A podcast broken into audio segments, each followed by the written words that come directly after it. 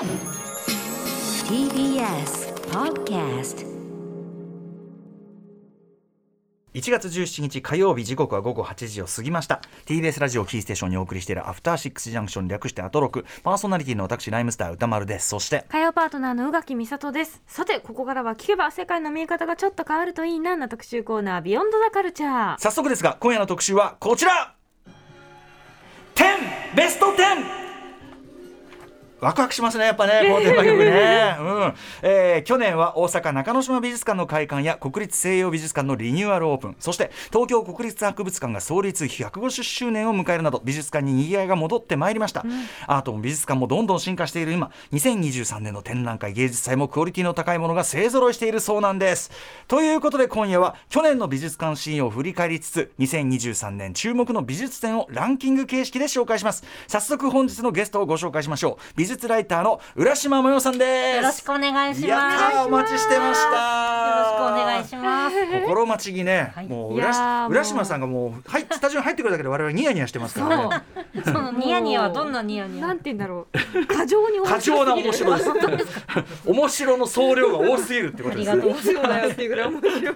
はいということで浦島もよさんのご紹介、えー、宇垣さんから改めてしておきましょう、はい、浦島もよさんは国内外のさまざまな美術館やギャラリーを訪ね歩いているフリーライター主な著書に企画展だけじゃもったいない日本の美術館巡り東京の小さな美術館巡りなど他にもウェブや雑誌講演やカルチャーセンターでの美術講座講師など美術の楽しさを伝える活動を精力的に行っていらっしゃいます。はい、えーこちらの番組前回のご出演はまさに真夏ですね。8月23日火曜日、アトロク、えーアンダー24真夏の進路相談ということで若者たち進路に悩む若者たちに、えっといろんなアドバイスという中で、えっと美術館ライターになりたいという宮城県に住むラジオネームおゆきさんの進路相談にお答えいただきました。その実はありがとうございました、ねゆきさん元気でやってますかね。ね、その後ねどうしてんのかね、はいあとねあのー今日はまあもちろん展美術展、はい。美術展の話を伺うんですけども一応ちょろっと、あのー最近の芸能人ブログ中国のあたりっていうのは、え、あーちょっと皆さんもご存知だったと思うんですけど、ええ。鶴太郎さんのインスタが、うんう。んあの私服がやばい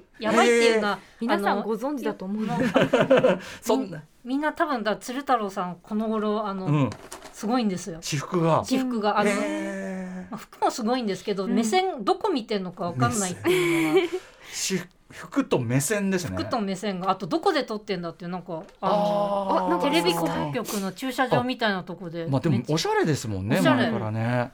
ちょっスタイリッシュだな。ともう。そのそのライティングとかどうなんか当ててますよね。確かに確かに。完全にファッション写真ですねこれね。なんかそうパリコレ味ある。あ確かに自然な写真じゃないな、うん。かっこよす前からね光がすごい。どうして？あすすごすぎま作り込みが。せんかっこいい。あー。確かすにあごい。どどんどん歩いてますねこれね。ねえそうなんですよ、うん、なんなんだなんかこう近づいてくる。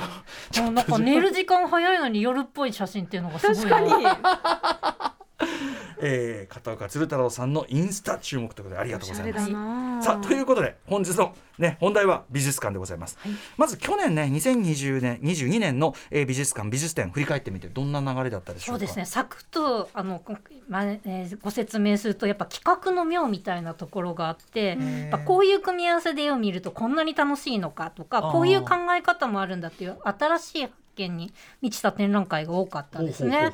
あの鉄道の150年展とか東京ステーションギャラリーで、うん。それはあの鉄道の150年を振り返る展覧会だったんですけど、はい。単にこうなんいいわゆるてっちゃんが好きな絵だけじゃなくて、うん。こう上野の戦後の上野駅で子どもたちがこう、うん。孤児となって溜まってた時の記録だってあったりとか、はいはい。国労っていうあの労働組合の運動だったりとか、あと山本作兵衛さんっていう、えっと炭鉱の人がか炭鉱にいたおじいちゃんが描いた絵で、うん。その鉄道ができることによってあの船頭さんが船をあの石炭運んでた船頭さんがうん。失業しちゃってちょっと悲しいなっていう悲しい絵だったりとか、うんうんうんそういうハッピーなだけじゃなくてこう鉄道ができたことによって社会がどう変わったのかみたいな展覧会がよくってっていうとこうずっと喋っていくと終わっう。んこれだけで終わっちゃうので、うんサクッと言うとあと小東美術館のい、えー装いの力異性清楚の日本っていう。これ良かったんですよ。うんうんうんあともアーティゾンの、えー、と写真と絵画セザンヌよりっていうあの柴田敏夫と鈴木梨作さんの写真とアーティゾンの収蔵品をうん合わせて見るっていうのがあったり、はいはい。うん。あと練馬区美術館の日本の中のマネ、はい。出会い120年のイこメージ。れ行きました。素晴らしこかった。れすごかったですよね。これちょっと後ほど出るかもしれないですけど、はい。もう何しろ福田ミランやばしっていう。そうなんか全部持っていかれちゃうっていう。えーでも確かにこれも、うん。あの収蔵品とか、うん。そのねあの組み合わせの妙でした、ね。確かにね、はい。はいはい。あと町田市立国際版画美術館っていうところでこう、うん。彫刻刀が刻む戦後日本っていうこれはですねあの教育あの版画運動っていうなんか小学校で木版画をやろうみたいな運動だったりとか、うん。社会的な問題を版画で表そうっていう運動がかつてあったんですけど、はい。それを丁寧に紹介するっていう展覧会、そういう企画の妙っていうのがうん面白かったですねやっ。ぱりあれかな、あのコロナ禍もあって大規模に外からなんか運んできたりするのも難しい中、ね。国内とか自分とこの収蔵品、プラスアルファでなんか本当にアイデアを凝らしてやるようになった、ねうんうんあるんですかねやっぱね。深く掘り下げる展覧会が多かったですね。あとやっぱ古典も多かったですね。うんうんゲルハルト・リヒターであったり、これ今名古屋でやってるんで見見逃した人は名古屋までうん行けばいいかな。でっかいやつがドーンってねドドーンと。うんで大竹新郎店、今これそう2月5日まで急がなきゃ急急ががなきゃ。ないと。あとリー・ウーファン店これも今兵庫に巡回してるのかな、ん。で見れるので兵庫まで行けば見れます。あと森美術館のチンポム店、ハッピースプリング、うん。これもすごかったあの、うんですね。やっぱりこれもこういう古典でやると、こう本人あのアーティストの何を見たか見せたかったのかとかそういううんうん。深いところまで知ることができるのでこれもうん。良かったですね。うんうん。っていうのとやっぱりあと金がかかっててすごいなっていうのが、えっと、メトロポリタン美術館と金の力。国宝展でそう。うん。し資本すごいっていう感じの、資本。うん。はい。国宝展は本当にねもうなんか全然見れ見れないってそいううのもね。なんですよ。チケット取れない。うん。でもさ、そそんなさ、あの国宝展でもこんな盛り上がってんのに国宝の保存の金が足りないってんだから変な話ですよね。ね。変な話ですよ、全くっていう、うんなんてことも思わせるという、はい。でもなんかやっぱりすごくこうあのこと昨年っぽいっていうかな、うんうん。そうですね、あのなんかこの時代ならではの盛り上げ方してる感じうん伝わってきますね。さあということでお知らせねあとさあ今年はどんな美術展が見ものなのか、えー、10ベスト10 2023の発表に行きたいと思います。楽しみ。After Six Junction. 皆さんこんばんは。司会はこの企画ではおなじみライムスター久米丸です。皆さんこんばんは。1年ぶりなのでちょっと拙いんですが裏裏柳もよと申します。よろしくお願いいたします。今年もね花を押さえながらね、ねやっていただいておりますね。はい。ございますよ。毎度お付き合いありがとうございます。えーこの茶碗はこの冒頭のみとなっておりますのでご安心ください。私も普段以上にちょっと早口で、えー、久米さんを表現していました。ということでここからは、えー、浦柳しもよさんのですね、えー、2023年の注目の美術展をランキング形式で紹介いたします。そしてここがポイントです。えー、浦柳もよさん独自の目線でつけていただいた点数。ここがもうここが見どころですよね。はい、えどんな点数がそれぞれの展覧会についていくのかこちらもご注目ください。それでは2023年注目の10ベスト10まずは10位から6位まで一気に発表いたします。まずは第10位。東京都現代美術館で開催中。クリスチャン・ディオール夢のクチュリエとりあえず最初だから1000点。第9位。国立新美術館で9月から開催。イブ・サンローラン展。イブ・サンローで1036点。第8位。千葉市美術館で開催中。没後200年。え青堂前え伝前青堂伝前江戸の洋風画家。え没後200年。記念の年でめでたいということで200を ,200 を10倍して2000点。第7位。アーティゾン美術館で6月から開催。アブストラクション抽象絵画の覚醒と展開セザンヌフォービスムキュビズムから現代へ。そういえば今年は2023年でしたね。2023点 ひどい。第6位。アベノハルカスで4月から開催。幕末土佐の天才絵師エキン。アベノハルカスの高さが300メートル足す開催おめでとうということで300に10倍して3000点 ねえ。なんじゃそりゃと。うん。なんじゃそりゃの連続、えー、第6位まで発表いたしました、はい。えーということで、えーなんだっけ？浦柳さんね、はい。浦柳もよさん、はい。えーここまでのランキングの解説お願いします。はい。あ花はいいですじゃあもういいですか？花いいです、はい、そう本当はですねここで大内純子さんのモノマネを披露する予定だったんですけど できず普通に喋ります。お願いしますあのディオールとサンローランなんで、はい。ちょっとファッション通信っぽくしたかったんでなるほど。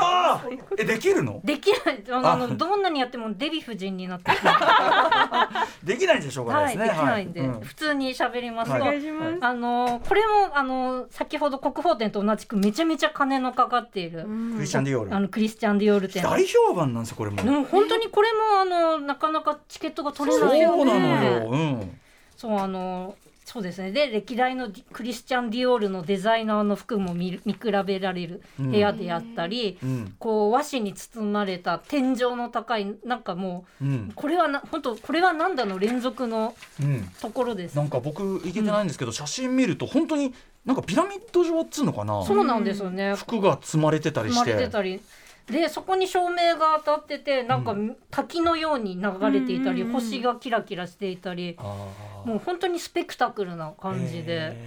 えーじじゃあディオールそんなに詳しくなくてももう単純にそういうビジュアルで。そうですね。はい。うん。で詳しくなくていってそのれ私が一番好きなのがあの歴代デザイナー、えっとうん。7人いるんですけど、はい。こうポンポンポンポンってあの新しい順から置いてあって、うんうん。最後にディオールそそのものの服に行くんですけど、そこがねうん。こうやっぱりあのディオールのディオールネスみたいなディオールらしさっていうのをみんな保ちつつもやっぱりそのせ知性なんだろう個性がうん。きちんとあるっていうところの使い分けっていうのがあって。へえ辿っていくとだから根っこにはこれが核にあるんだっていうのがむしろ見えるってそう見えいうかるんですよ。うんうんうん。でやっぱファッション通信世代なんでガリアーノに目がいっちゃうんですけど、うん。でも本当にあのす各デザイナーの個性っていうのが際立ってていいなと思います。いやーこれは行きたいなー。5月28までで一応余裕はあるけども東京都現代美術館、うん。なんとかチケットを抑えて、ね多分ずっとチケットなかなかね。なんか最近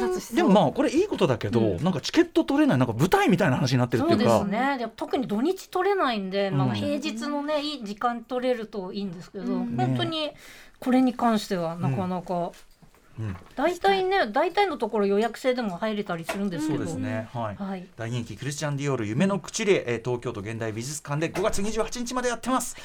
第9位やはりこちらもファッションなね。そうですね。イヴ・サンローラン店です、、はい。もうディオール2代目、えーデザイナー。21歳で抜擢というすごいところですね。はい。でもそその後自分のメゾンを作っ使ってこう、うん。メメガネ男子の一番のおしゃれなメガネ男子として一生が頑張ったっていう。確かにまあ確かにイメージはそうですよね、うん。うん。でも今ですであの目玉はやっぱりモンドリアンルックだと思うんですけど、うん。今でこそこう美術のファッションってこうビトンと草間彌生さんみたいな感じで、あうんうん。今もやってますね。はい。美術とファッションの垣根はなくなっているけれども、うんうんうん。彼がやっぱりあのなんだろうかでたできなこのモンドリアンのあの絵を使ってはい。服を作ったっていうのは本当に画期的な、うん。あの世界を変えたところですね。今まではやっぱそのアートを服に乗っけるって発想自体がなかったわけですよね、そうですね。うん。なのでそうあのでこれも多分めちゃめちゃ豪華になるはず。あのファッションのあの会社の方々みんな負けず嫌いだから、うん。うんうん去年のシャネルがこうで、はいはいはい。ディオールはこうだあ今みたいな感じでしたから、うんうんうん。確かに。多分絶対ね国立新美術館も天井高くて、うんうん。あの自由に使えるところなんでかなりはい。作り込んだ展覧会になるんじゃないかなと思います。開催が9月20日から12月11日で結構まだ時間ありますから、はい。それまでにね。そうですね。ぐぬぬぬって今思ってるはずなので。負けてたまる負けてたまるかと。なるほどね、はい。楽しみだな。しかしこれファッション系多いですねね最近、そうですね。やっぱりこう本国っていうかだどどこもみんなあのメーカーがきちんと協賛入って、うんうんあのお金をかけてやってるんあー確かにで。なんかフランスのそういうなんだろう姿勢なんですかねフランスうんうん。のこうファッションもっと、まあねでもあのマリー・クワント店とかもあったりするからね。ねそうそうね、イギリスですもんね、うん。まあ、僕らとしてはね洋服好きとしてはなんかめちゃくちゃ楽しい。いいですね。うん。いい時期になってきたなって感じもありますね、9位が、えーイヴ・サンローラン店です、そして8位、えーとこれ僕あんま分かってなかったな、はい。えっ、と赤丸急上昇で先週見て8位にいきなり繰り込んできた、うんあそうなんだ。そうなんです。青堂伝前さんっていう、うん。えっと、福島県の深川っていうところにいるいたおじさんなんですけれども、うんうん。なんかこの人普通にあの染め物屋の次男としてうん。のんびり暮らしていたところ、うん。あのなんか絵が自分で絵は描いてたんですけどその絵を地元のお殿様があのフラッと深川に来た時に見てうまいんでお前なんか銅版画をやれってスカウトされて、あの絵画松平家になって。松平定信定信。そうなんですよ、うん。うんすごいんですよ。でなんか40結構47歳ってもう当時としてはね伊藤若冲とか40で隠居するぐらいの年だったんで結構遅咲きのところだったんですけど、うん。こう江戸まで行って銅版画を勉強してえ。すごい上手にあのな銅版画を作りましたっていうんですけどうん。時々ちょっと変な絵も描くっていうのが、あの、うんうん。えっ、とえっと銅版画で、えっと、風景がとてもお上手で、うん。例えば、えっと、皆さんのところに参考になる絵持ってきたんですけど、うん。これ江戸の絵なんですよね。うんでなんか爆発してるように見える写真がこれあの両国の花火大会の花火なんだ。そうなんで、えっと、真ん中に、えっとですね、水水辺に、えっと、なんかぼんやり女性が立っているやこれ品川なんですよね。うん。品川の、えっと、御殿山の辺だと思うんですけどこういうなんか江戸のあの、うん。風景画ってあのうん。いわゆる広重さんとかが描いてた風景とは全然、うん。同じ場所を描いているのに全然違うっていうのがうん。すごい面白い。なんかちょっとモダン通かな。そうですね。ななんなんですかね。すごい今のちょっとシュールな絵描く人が描くようあなそうそうそうですね。感じすらしますね、うんうん、こっちのあのカラーの方なんかなんか今の人が描いた絵に見えるな、あそうですね。うん。なんだこれ、この滑らかさなのか何なのか。なんだろうね気持ち悪い。でもなんかちょっとなんかそうちょちょっとっとなんかね引っかかるんです奇よね。妙ですよね、うん奇妙な。んでなんだな。ろう。ちょっとお化けがいるいますって言われてもそっかと思って探しちゃうかもしれない、うん。へえ青堂伝前さんだ。そうそう。名前がすごい。これね、あうん。青堂伝前さん本名永田善吉なんで、うん。永田の田と,、えっと善を取って伝前で、青堂っていうのはお殿様が松平さんが、うん。アジアとヨーロッパを渡るような存在になってくれっていう。お殿様いいですねお殿様いい人人ですね。松平定信さんいいわ、はい。そしてやっぱ千葉市美術館ってなんか面白いねことすごいやりますね。そうそうそういう感じでそうみんなあの前よく私推しの美術館を作ってくれって言ってるんですけど、こうやって千葉市美術館のやるところだったら面白い、知らない全然誰青堂伝前誰って思っても、きっと千葉市美術館だったら面白いはずだみたいな確かに。感じで、確かに。勘押しだもはや、うん、勘押しで。勘押しできんだ言っへえてくれるといいなと思って。青堂伝前ちょっと見たい。実物ね版画だし、また見たらね、うん。さらに綺麗なの。はい。面2月26なんで、はい、皆さん、ね。うん、あと1か月ぐらいか、うん。ちょっと千葉市美術館。だいぶ行き方覚えたんで、確かに、うん、行こうかな。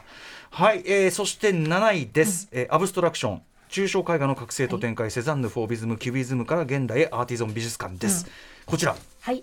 えー、と19世紀後半ぐらいのセザンヌぐらいから抽抽象画っていうのは生まれ始めたって言われてるんですけど、うん。それを、えー、とアーティゾン美術館ってす3フロアあるんですけどそれ丸々使って、はい。あの生まれる前からその現在あの日本の抽象画ぐらいまでを一気にうん、あの紹介するよっていう展覧会。えー。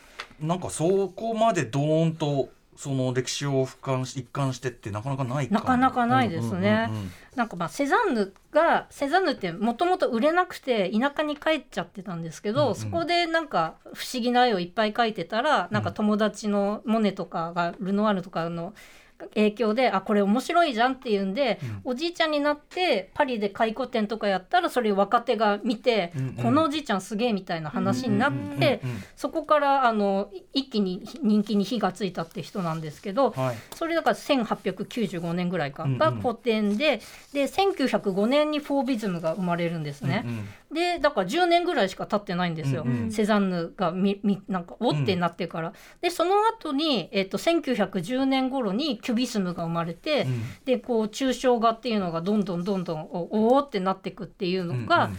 あのうん歴史なんですけどだから短期間の間にめっちゃガーッとできてきたと。確かに、盛り上がったんですね、盛り上がってでそれがこうどんどんどんどんこうさっきのモンドリアンみたいなのだったりとか、いろんなバリエーションが生まれて現在になるうんうん。だからそそういう歴史をき実はきちんとおさあの抑えておくと、うん。ちわけのわかんない抽象画っていうのも、うんうん。あのなんとなく分かってくる、うん。さっきのさっきのあのクリスチャン・ディオールのその核のところに辿っていくとその核が見えるじゃない、うんその違いと変化も核もわかるじゃないけど、なんでこうなったかが、うん。こう通通知的に見ればはい。見えてくるし、ってことですよね。うん。あとあれでしょうねそのなんか短い期間にっていうのはだからあ絵ってこういうことやっていいんだみたいな。アートってこれやっていいんだみたいなみんなそこで風が一気に取れて、じゃあこれもあるじゃん。じゃあこれもみたいな、うん。その感じしますよねなんかね。へえまそういうあさすがアーティゾン美術館。はい、そういう表現のね楽しみ喜びっていうのをね、うんうんうん。が分かるんじゃないかなと思っています。確かに。アーティゾン美術館のじゃあちょっと巨大空間がよく生かされたうん。展示になるのではないでしょうか、はい。これは6月3日から8月20日までということなので、まだまだ時間がありますね、開くまではね、さてそして、えー、あれですね。えっと安倍のハルカスで開かれるという、はい。駅員さん？はい、駅員さんはね都土佐のね、うん。あの画家な郷土画家なんですよ。だから、うん土佐の人高知の人はみんな知ってるらしいんですけれども、うん。はい。しあのそ全国的には、まあ、美術の人は知ってるんですけどっていう人なんですけど、うん。えー、とご当地画家の中でも結構特殊な絵を描いてる駅員さん、ちょっとねあのグロテスクっていうか毒々しい絵を描くんです。なんか残酷へ無残へそうなんです。そういうめっちゃ感じ血出てますもんね、うん、でなぜかこう高知の人は駅員祭りっていうのを年にええ。7月にやるんですけど、ええ。こういうなんか痛めつけられてたあの、絵をがすごいな100点ぐらいあるのかな、ええ。をいろんなお家のあの玄関に出してろうそくでそれを照らしてそれを見て歩くっていいうや待って待って怖いじゃん。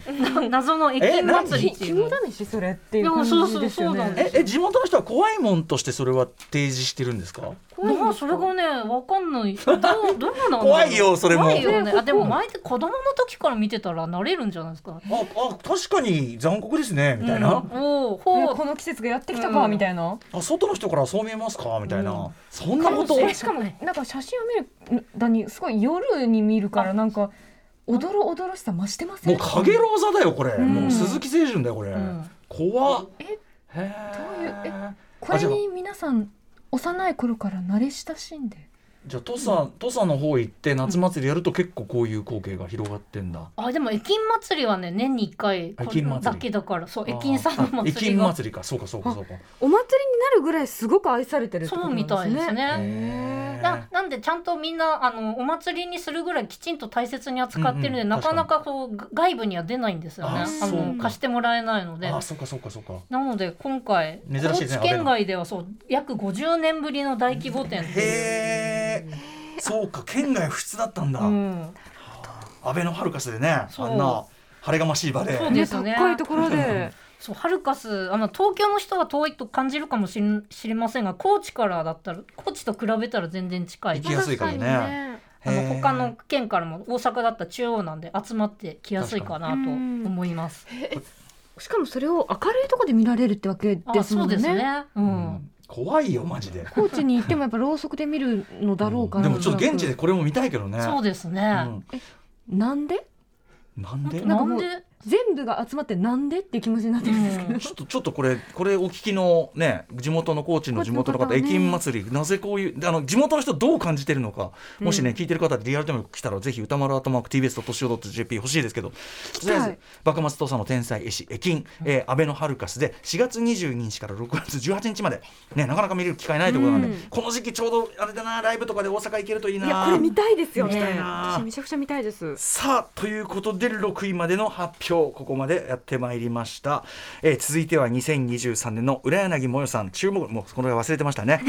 あとその点数に対するツッコミをすっかり忘れてましたけどね はい。2023年の浦柳もよさん注目の美術展。5位と4位の発表です。第5位。東京都美術館で4月から開催。マティス展会場である東京都美術館は上野恩賜公園にあり上野恩賜公園の面積がおよそ53ヘクタールなので5300点。続いて第4位。東京都美術館で1月26日木曜日から開催。エゴンシーレ展。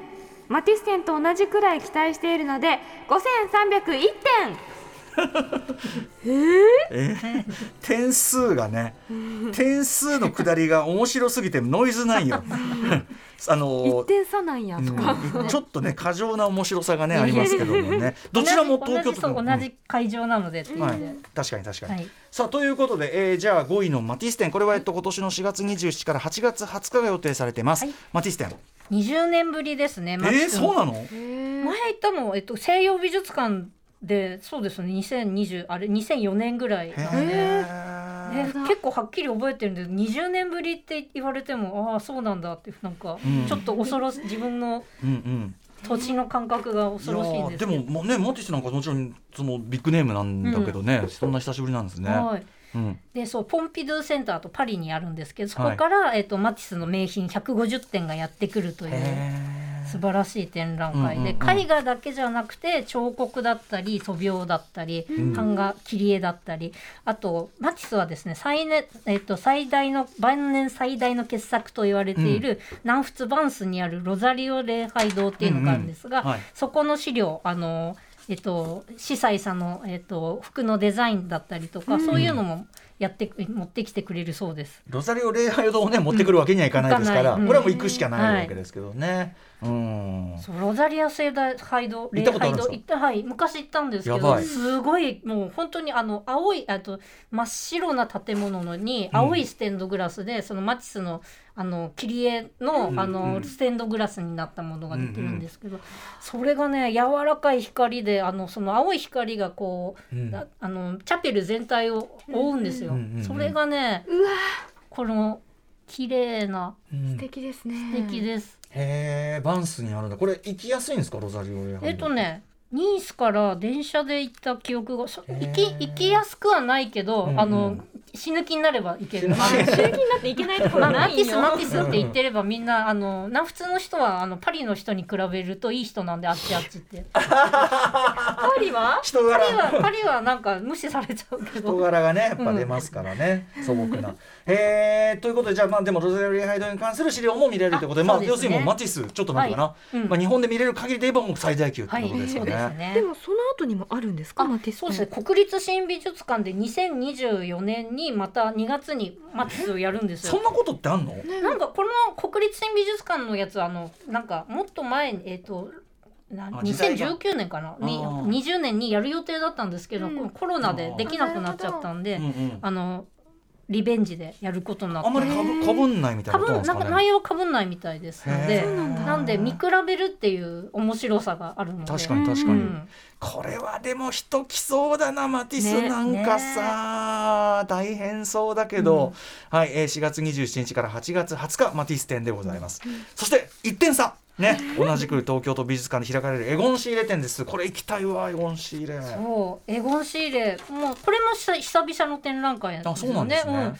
でこれウィーンの28わずか28歳で亡くなってしまったというエゴン・シーレさんの展覧会です。うん。まあ、エゴン・シーレさんあの16歳で赤あなんかロギえっ、とヒトラーが落ちた美大に入るというすごい早熟の天才うんうん。なんですけれども、あそうですね、日本では30年ぶりの大えー開開庫展となります。そうなんだ30年ぶり、うん。へでも結構自分の絵がうまいことが鼻,、鼻にかけてないんですけど、うん。もう自信持ってオラオラ系で、ーあのガンガンやってたらあの、逮捕されちゃったりとかうん。うんしてるんですけど、はい。でもスペイン風邪でぽっくり死んでしまうという悲しい、バラだったのに、ね。うんでもそうあの正岡式みたいに血を吐き吐いて俺病弱ガーっていう感じじゃなくて、もう死ぬことを全然予感してなかったんです。もう最初から最後まで。調子こきが調子こきはずっと最後まで続いた、へうんーへー。しかもこれあれですね、いわゆる世紀末ウィーンというあか、そうですね。ね。はい。それが割と他のも見られるみたいな感じですね。はいはい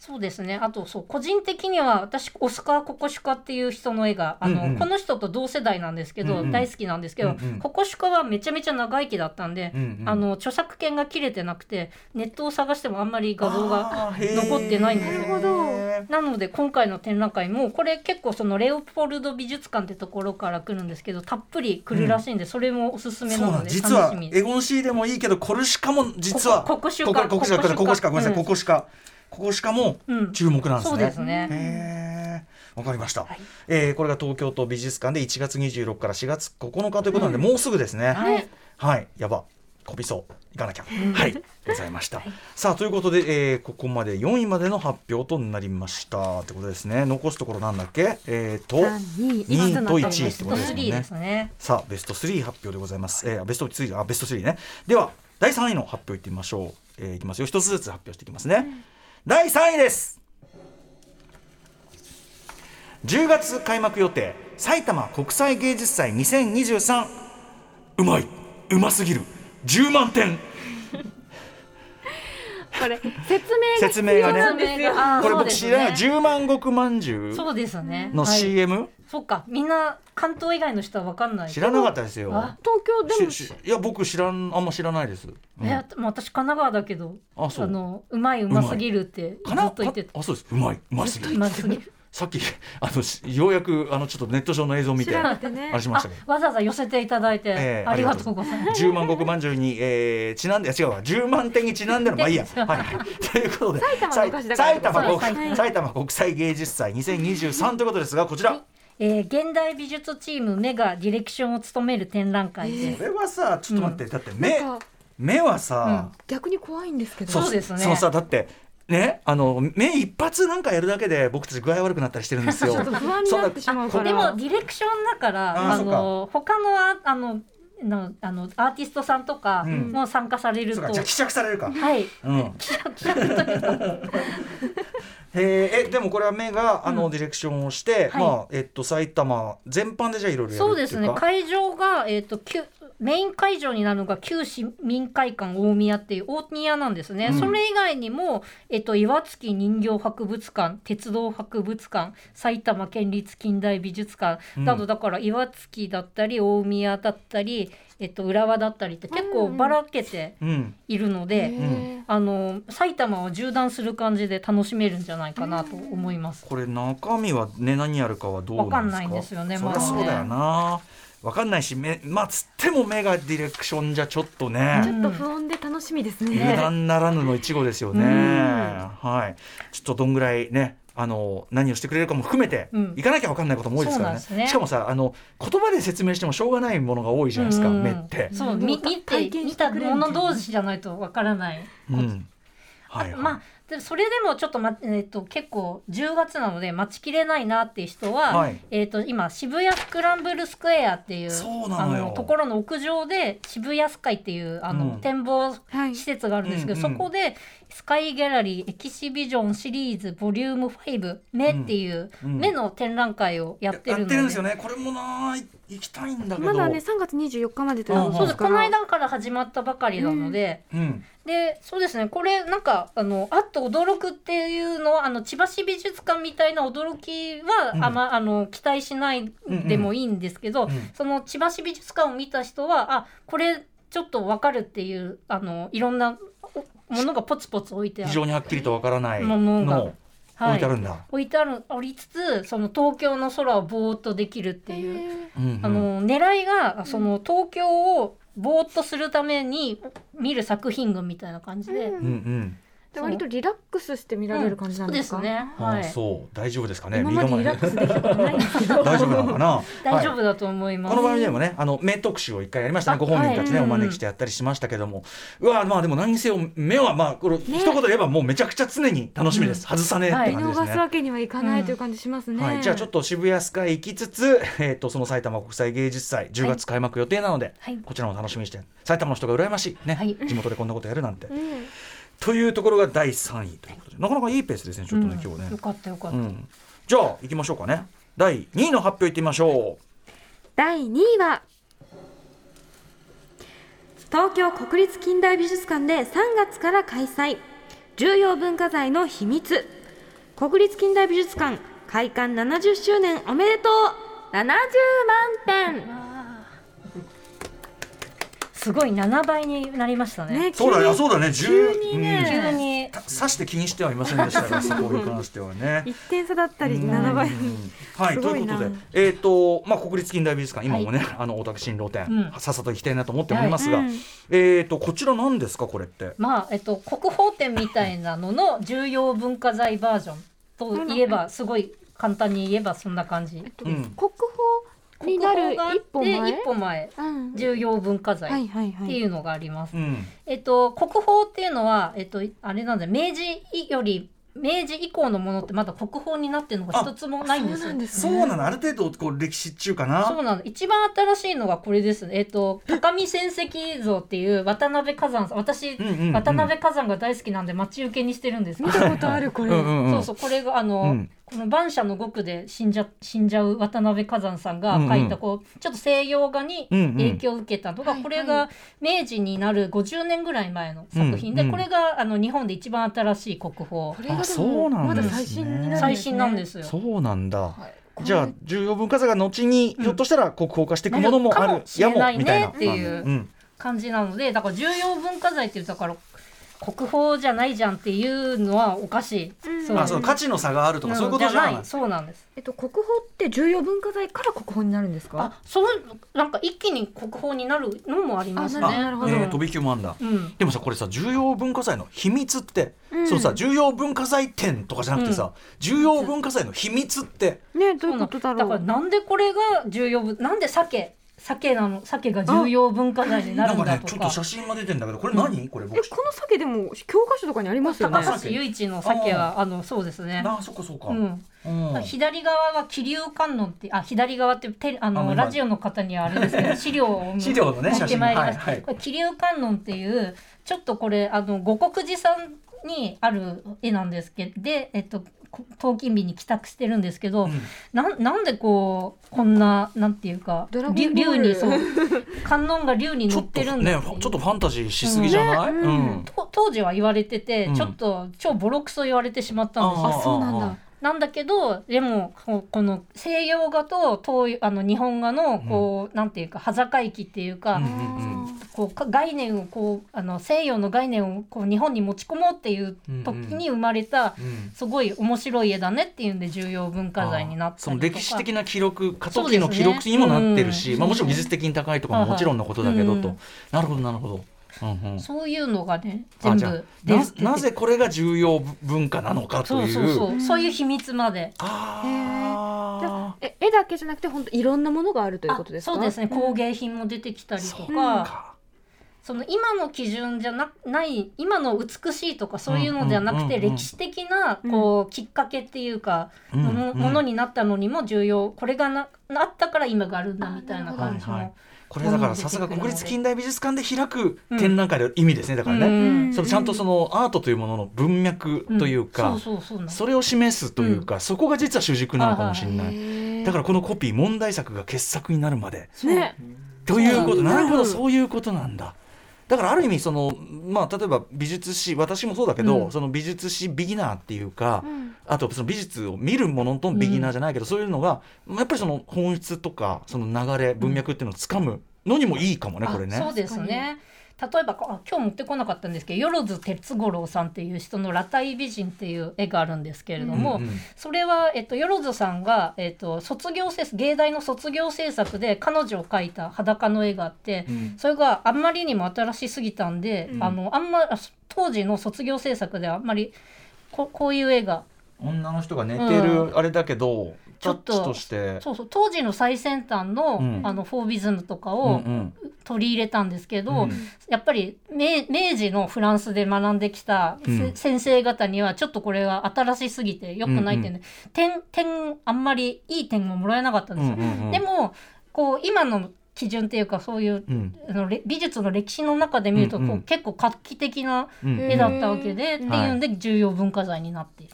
えあうんうん。そういうふうにその後からなるっていうか、うん当時は変わることがある。理解されそうそう当時は理解されなかったけどこれってすげえじゃんっていう絵もあったりするので。しかも面白いですね。世界的に見たらそれ全然文脈あるものなのに、うん。日本のやっぱり西洋美術そのなんか理解リテラシーが低いから、何この下手な絵みたいなそうに普通になっちゃったみたいなことですよね。面白い。なんかそれを見ると他のものをね見に行った時に、うんうん。これはもしや今後みたいな気持ちあそうでね。見ることもできそあもうなんならアートにおける評価とは何かとか。あ、そうですね。そういうところも。話ですよね、ほとんどね。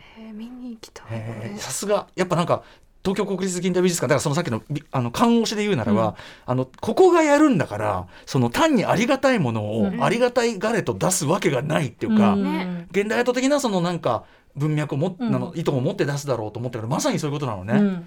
だからやっぱりそこはあの東博とのさあのうちは東博じゃねえからっていう かましも感じるね、うん。ね。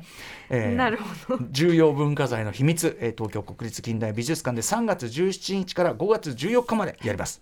はい、一度一度一旦開かれたらあっという間だからね。うん。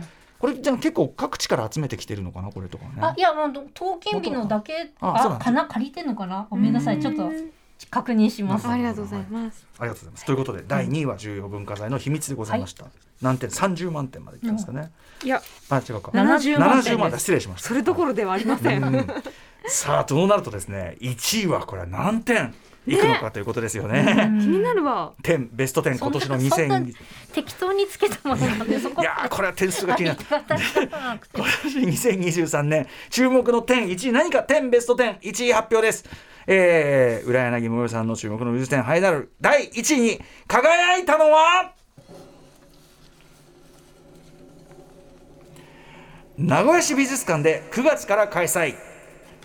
福田ミラン展。ダントツの五千頂点。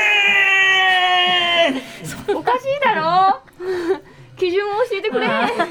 五千頂点です。はい。すごいですね。すごい点ですね。小学生しか言わないよこの点数。さっきあのね70万点から5000頂点ということでね。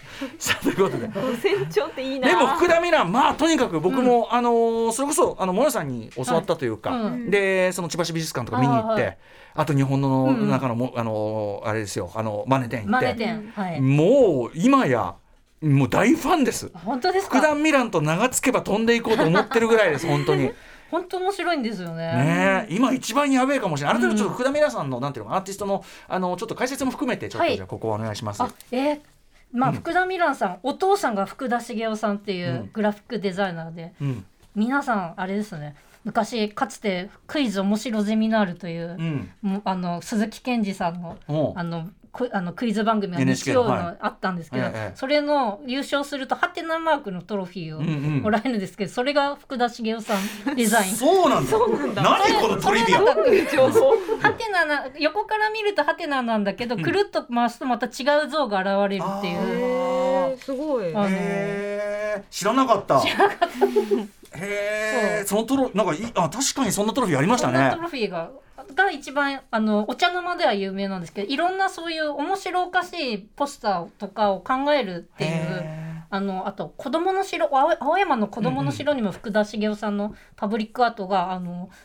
建物の横にペチャって貼貼り付けてあったりとか。えそうなの？なんかね時々実はこんなところにみたいな作品が多いあじゃあまずお父様がすごい面白い芸術家なんですうんそうなね。へえ。福田茂雄さんその娘さん福田美そう面白いからおもあの面白くなったわけじゃなくて、ん。福田さんはとね、さえー、と安田賞っていう、あのアメえー、と結構権威のある油絵の賞を、えー、と当時の最年少の26歳で受賞してて、すごい。それは超正統派うんうん。な作品なんですよ。だからもうわ若くしてさ面白い遺伝子と、うん。そ超絶テクニックを持って生まれていて、うんうんうんうん昔からこういう感じで面白くうんうん。いましたっていうのが経歴。今はしかもそのもちろん超絶テクニックは大前提として、はいもうなんて言うんですか？ちょっと説明しましょうよ。そのとにかく攻めたっていうか、うん。切り口が。美術美術史とかはい。を、なんていうかもうなんていうかなひっくり返して回るようなね。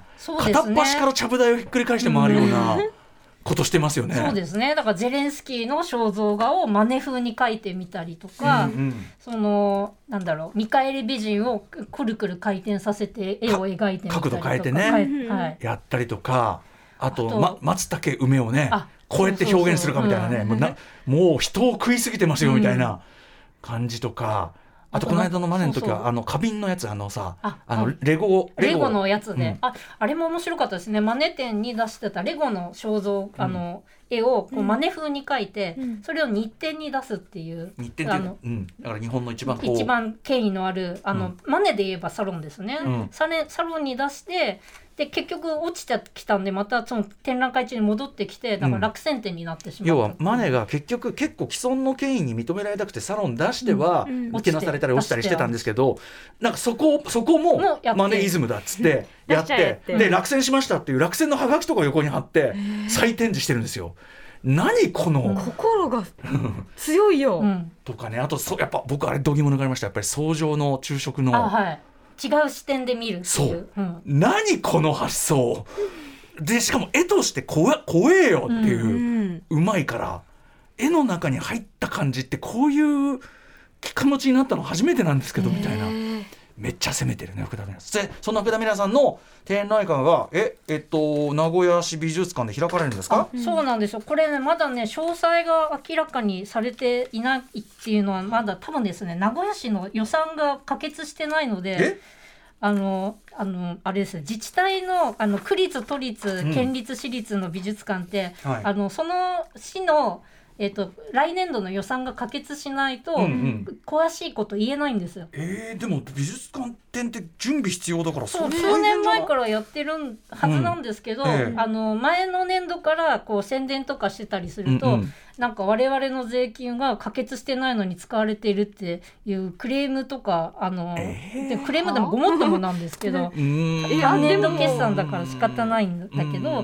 っていうのがあるので、うんうん。翌年のあのお話っていうのは、はい。あの議会が予算を可決しない限りあの言えないところばっかりの。そうなんなんかちょっと、ちょっとなんかそういうことみたいな感じもしなくはないけど、うんだって長期的な公共議場とかあの事業とかってあんじゃんって気もするけど。そうなんですけどね。美術館に関してはなかなか言えないので。やっぱそのさ国宝でさえああいうちょっとねあの軽んじられてるような予算的扱いを受けてるから、やっぱどっかしらちょっとなかなか。舐められてるのかな？ねって感じも、なので、まあ、あの名古屋市美術館さんもまだあの情報きちんと出せてないはずなんですけどそれはあの予算が可決してからき聞いてあげてください。いつ予算が確定したんですか？それ議議会によるんですよちょっね。とじゃあその名古屋市のののお住まいの方はちょっとどうなってんだっつって、うん議会傍聴。傍聴で。傍聴してやじったりして「おいおい!」っつって。はいっつって。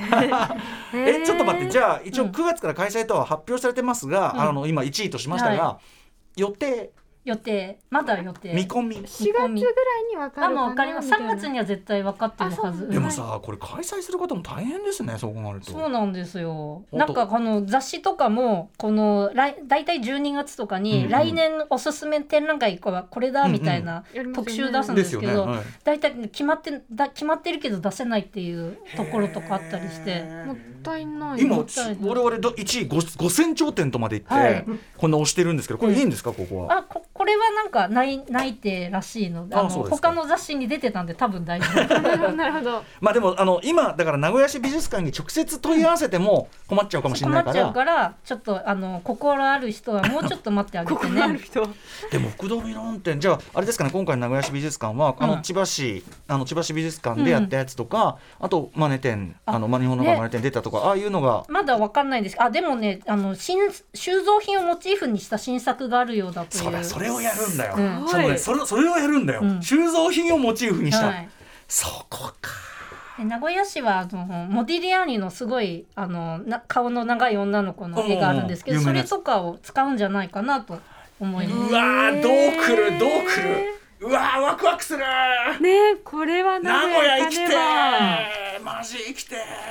林美術館、はい。ちょっとね上木さんもぜひもう僕やにも。りたいです。なんかね図録見せていただいたりしたことあったんですけれどうんもそのものを見たことがまだないので、はい、いやもう名古屋行っちゃう？面白い。エキサイティングの一号ですね、うん今一番追っかけがあるんじゃないですかね福田美奈さんねこれあのあの浦島さんに教わったからですから、ありがとうございます。た。ありがとうございます。ちな。みにあの日本の中のマネ店ね、うん。あのマネマネに非常に詳しい、うん。あの和田彩香さん、うん。元アンジェルム、はい和田彩香さんこの間スタジオに来た時に、日本の中のマネ店ね、行ったんですけど、うん。つったらああその話はいいんだよっつって要するに彼女行けなかったからパリに行って、すげえそう来たくないっつってすげえ怒ってました。あれもね何回も言うから意地悪だよと思う でもそんぐらいやっぱみんな見たい、ねなってるってことですよね。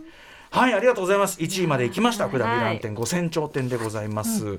ということでちょっとあの時間も若干余裕があるので、はい。他の注目の展覧会とかあれば、はい、ありますぜよ、うん。ありますあります、ん。あります。えーっとね例えば、うん。例えば東京ステーションギャラリーで、うん。えっと1月21日もうすぐですね佐伯雄三展っていうのは今週末かひにあります。佐伯雄三さんはえっと大阪東京パリので3つの街に行き描いてきた人ですね、うん。えっとエコール・ド・パリという1920年代とかで、あの一生懸命描いてきたうん。人なんですけれども、うん。それの絵をいっぱい描いている。なんか情念がすごい、そうなんですよ。結構ね、荒々しい感じで。うんうん。東京だとなんかね下落合に住んでなんかね坂道の絵とかあの高台から伊勢丹見る絵とかばっかり描いてて、うんうん。それがパリに行くとパリなんか叙情的な絵になったりとか、うん。なかなかあの場所によって雰囲気が変わる感じでよかったです。へー。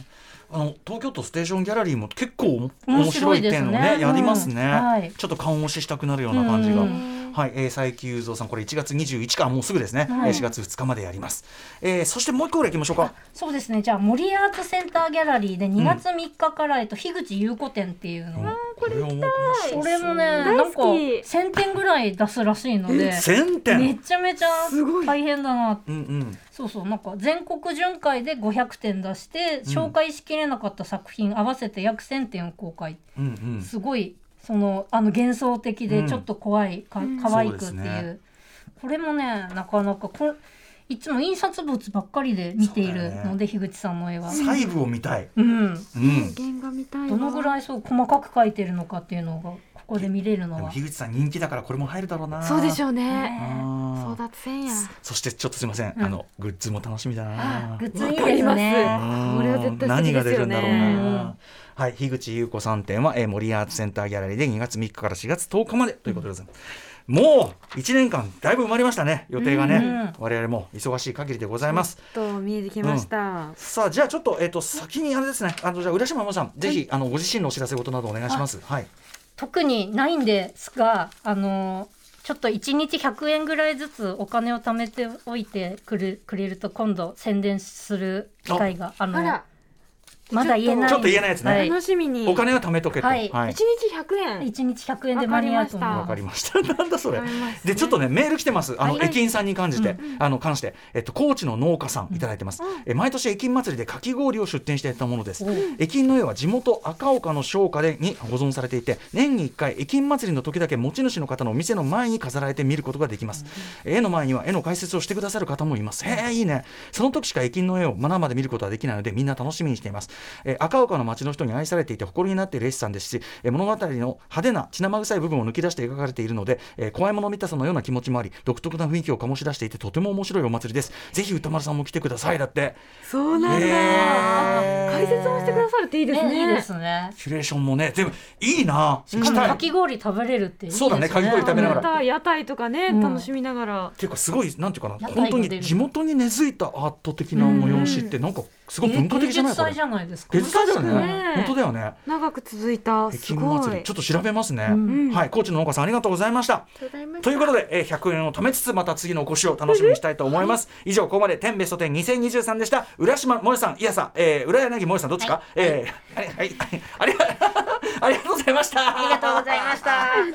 明日のこの時間は紅茶特集ゲストはアフタヌーンティーアフタヌーンティー研究家の藤枝理子さんです。After Six Junction.